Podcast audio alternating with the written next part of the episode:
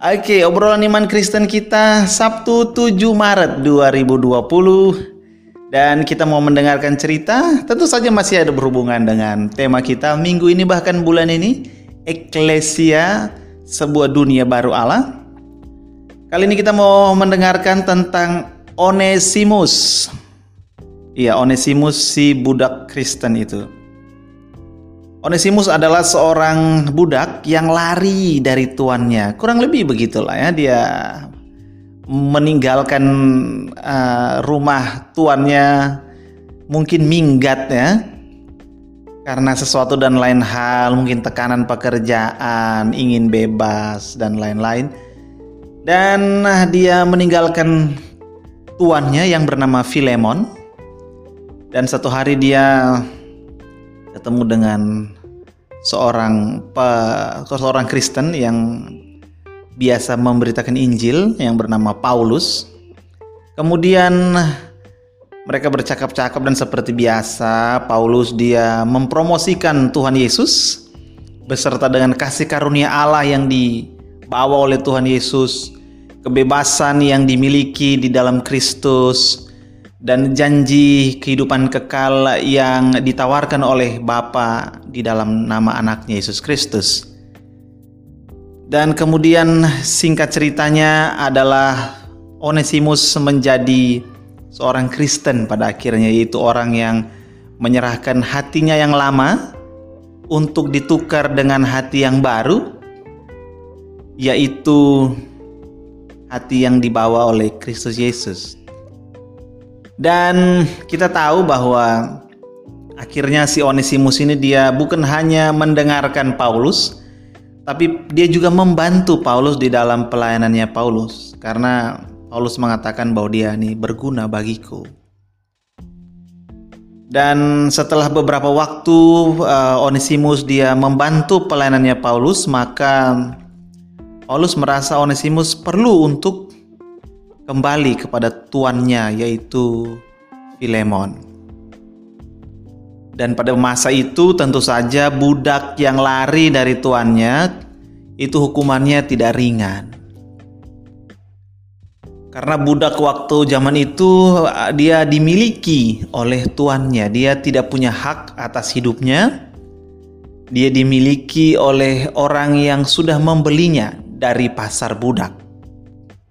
Itu seperti kita beli kulkas, kita beli um, mot sepeda motor, beli mobil. Ketika kita beli, semua surat-suratnya kita miliki dengan atas nama kita, maka barang itu entah kulkas, sepeda motor, mobil itu menjadi milik kita. Siapa pun yang membawa pergi, maka dia dihitung sebagai pencuri dari hak milik kita.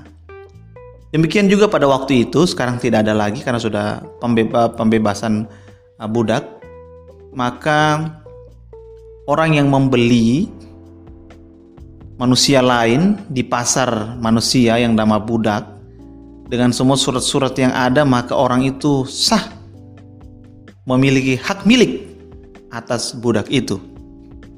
Mau diapain, mau disuruh apa ya terserah kan itu milikku. Nah, pada masa itu kira-kira begitu. Dan Onesimus kita tahu dia juga sama. Dia dimiliki oleh Filemon. Dan ketika dia lari maka otomatis itu seperti dia mencuri hak milik dari Filemon. Dan ya tidak menyenangkan akhirnya kalau uh, dia ketangkap. Dan memang dia ketangkap sebetulnya ya secara kita lihat dia diketangkap tapi ketangkapnya ini ketangkap oleh Tuhan Yesus. Ketangkap oleh Tuhan Yesus ketika dilayani oleh Paulus. Nah, Paulus ingin dia kembali kepada Filemon, maka Paulus menulis surat yang kita kenal surat sebelum Ibrani. Setelah Titus ada surat singkat hanya satu pasal surat kepada Filemon. Ini bukan sebuah jemaat karena dia nama orang, pemilik Onesimus. Di surat itu Paulus mengatakan soal perihal Onesimus ini. Dia bilang ya dulu dia nggak berguna bagimu, sekarang dia sudah berguna bagiku. Maka kalau dia berguna bagiku, maka dia juga akan berguna bagimu. Dan bukan hanya itu dulu dia um, memang bukan apa-apa, tapi sekarang dia seorang saudara.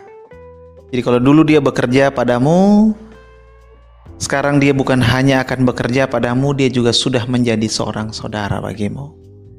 Dan kalau karena itu aku mohon terimalah dia kembali sama seperti yang kau menerimaku.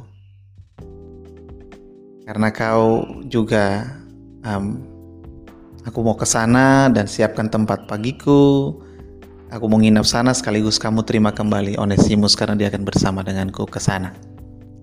Kira-kira bunyi suratnya begitu. Dan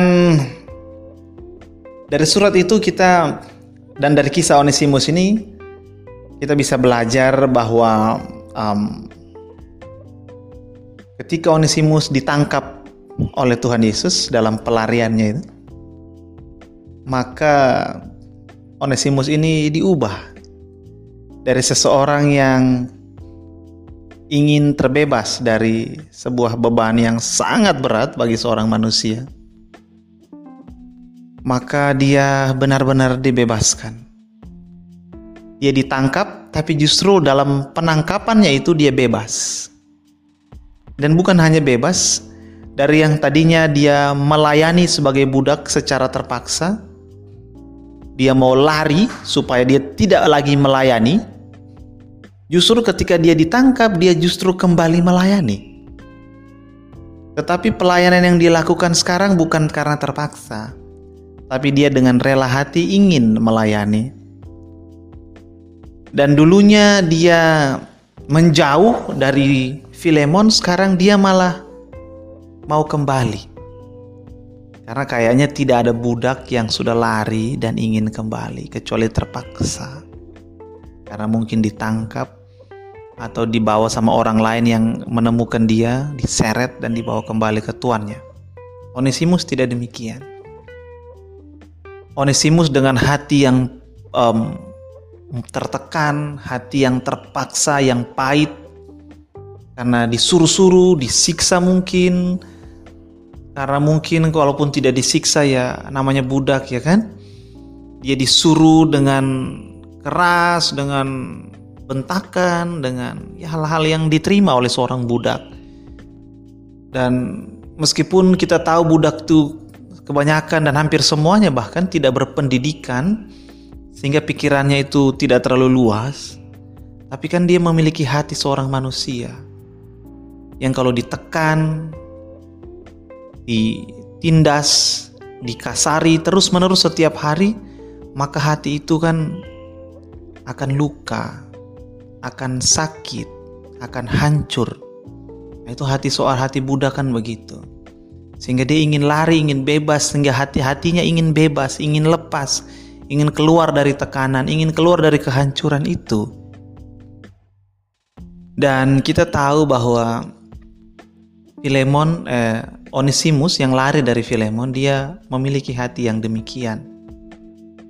Tapi kemudian dengan hati yang begitu dia ditangkap oleh Yesus Kristus melalui pelayanannya seorang Paulus dan ditawarkan sebuah hati yang baru dan Onesimus rela dan bersedia untuk menukar hatinya yang luka, pedih, sakit dan bahkan hancur itu dengan hati yang baru yang Bapa sediakan di dalam Kristus baginya melalui pelayanan seorang Paulus. Dan kita tahu Onesimus sudah memiliki hati yang baru karena dia ingin kembali melayani, dia ingin kembali mengabdi, dan dia ingin bahkan kembali kepada tuannya Filemon. Itu sesuatu hal yang sangat jarang terjadi pada diri seorang budak. Tapi ini terjadi pada Onesimus. Artinya, Onesimus memiliki hati yang baru. Dan bukan hanya itu, kalau kita melihat harapannya Paulus kepada Filemon, sang tuannya budak, maka kita bisa tahu bahwa Filemon pun memiliki sebuah hati yang baru. Memiliki hati yang baru yang diberikan Allah di dalam Kristus kepadanya. Kita bisa tahu ini karena jarang ada tuan budak yang rela hati menerima kembali seorang budak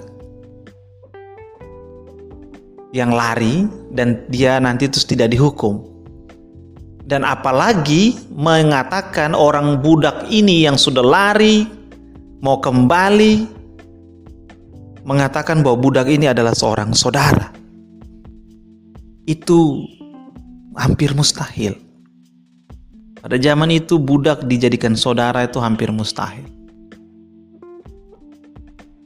Tapi itu terjadi karena Paulus yakin bahwa Filemon akan melakukan itu. Karena Paulus yakin bukan dengan kepribadian Filemon, tapi Paulus yakin bahwa hati yang baru yang Allah berikan kepada Filemon seperti dia berikan kepada Onesimus juga kepada Paulus dan kepada semua orang Kristen yang menyerahkan hati yang lama kepada Allah, hati yang baru itu akan memampukan Filemon, akan menggerakkan Filemon, akan memenuhi Filemon sehingga dia bukan hanya menerima budaknya kembali, tapi menganggap budak itu sebagai seorang saudara. Ini perubahan yang dialami, perubahan yang tercipta ketika hati yang baru ini diberikan dengan menukar hati yang lama. Nah, cerita ini menunjukkan ada sebuah dunia baru di dalam lingkup yang kecil ini, di dalam lingkup rumah tangganya Filemon, ada sebuah, sebuah dunia baru yang mulai terbentuk keluar dari hati yang baru kalau kita lihat dunia baru ini adalah ini rumah tangga ini lain. Dia tidak seperti rumah tangga keluarga di samping-sampingnya yang memiliki budak. Kita lihat secara umum di sekeliling Filemon itu orang dengan budak ya begitu. Kalau kamu lari, ah, kamu pulang, aku akan hukum. Paling nggak kamu akan menerima ganjaran. Dan bagi seorang budak di lingkungan itu pun dia tidak mungkin kembali. Artinya kalau para budak lain melihat Onesimus kembali, budak-budak yang lain bilang, ini orang kenapa kok kembali? Dan bukan hanya kembali, mereka pikir paling ketangkap. Oh ternyata enggak, dia pulang dengan rela hati. Malah dia yang ingin kembali. Ini ada dunia baru yang tercipta di sana, baik dunia para budak maupun dunia para tuannya budak. Karena baik Onesimus maupun Filemon ini punya kepribadian yang lain yang tidak terlihat di sekelilingnya situ pada waktu itu. Nah, kita mulai melihat di sini bahwa dunia baru Allah tercipta dalam lingkup kecil keluarga Filemon.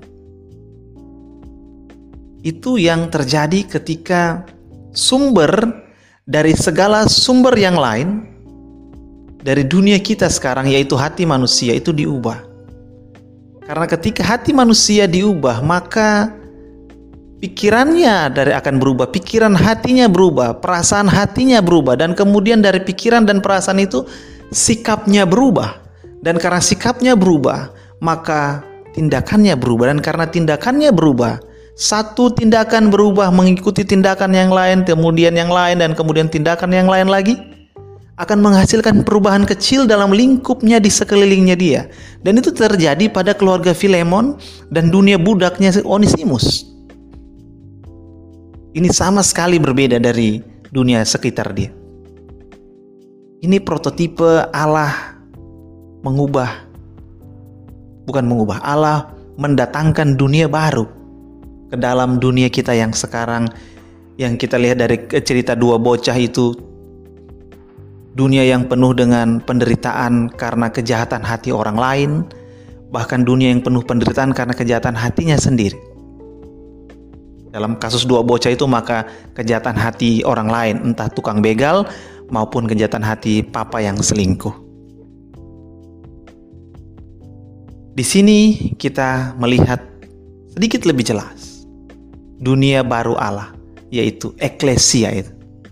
Dimulai dari hati kepada pikiran dan perasaan, kepada sikap dan kemudian kepada tindakan-tindakan yang mengubah dirinya dan mengubah lingkungan sekitarnya. Kiranya damai sejahtera dari Allah dan kasih karunia-Nya menyertai Anda. Happy weekend.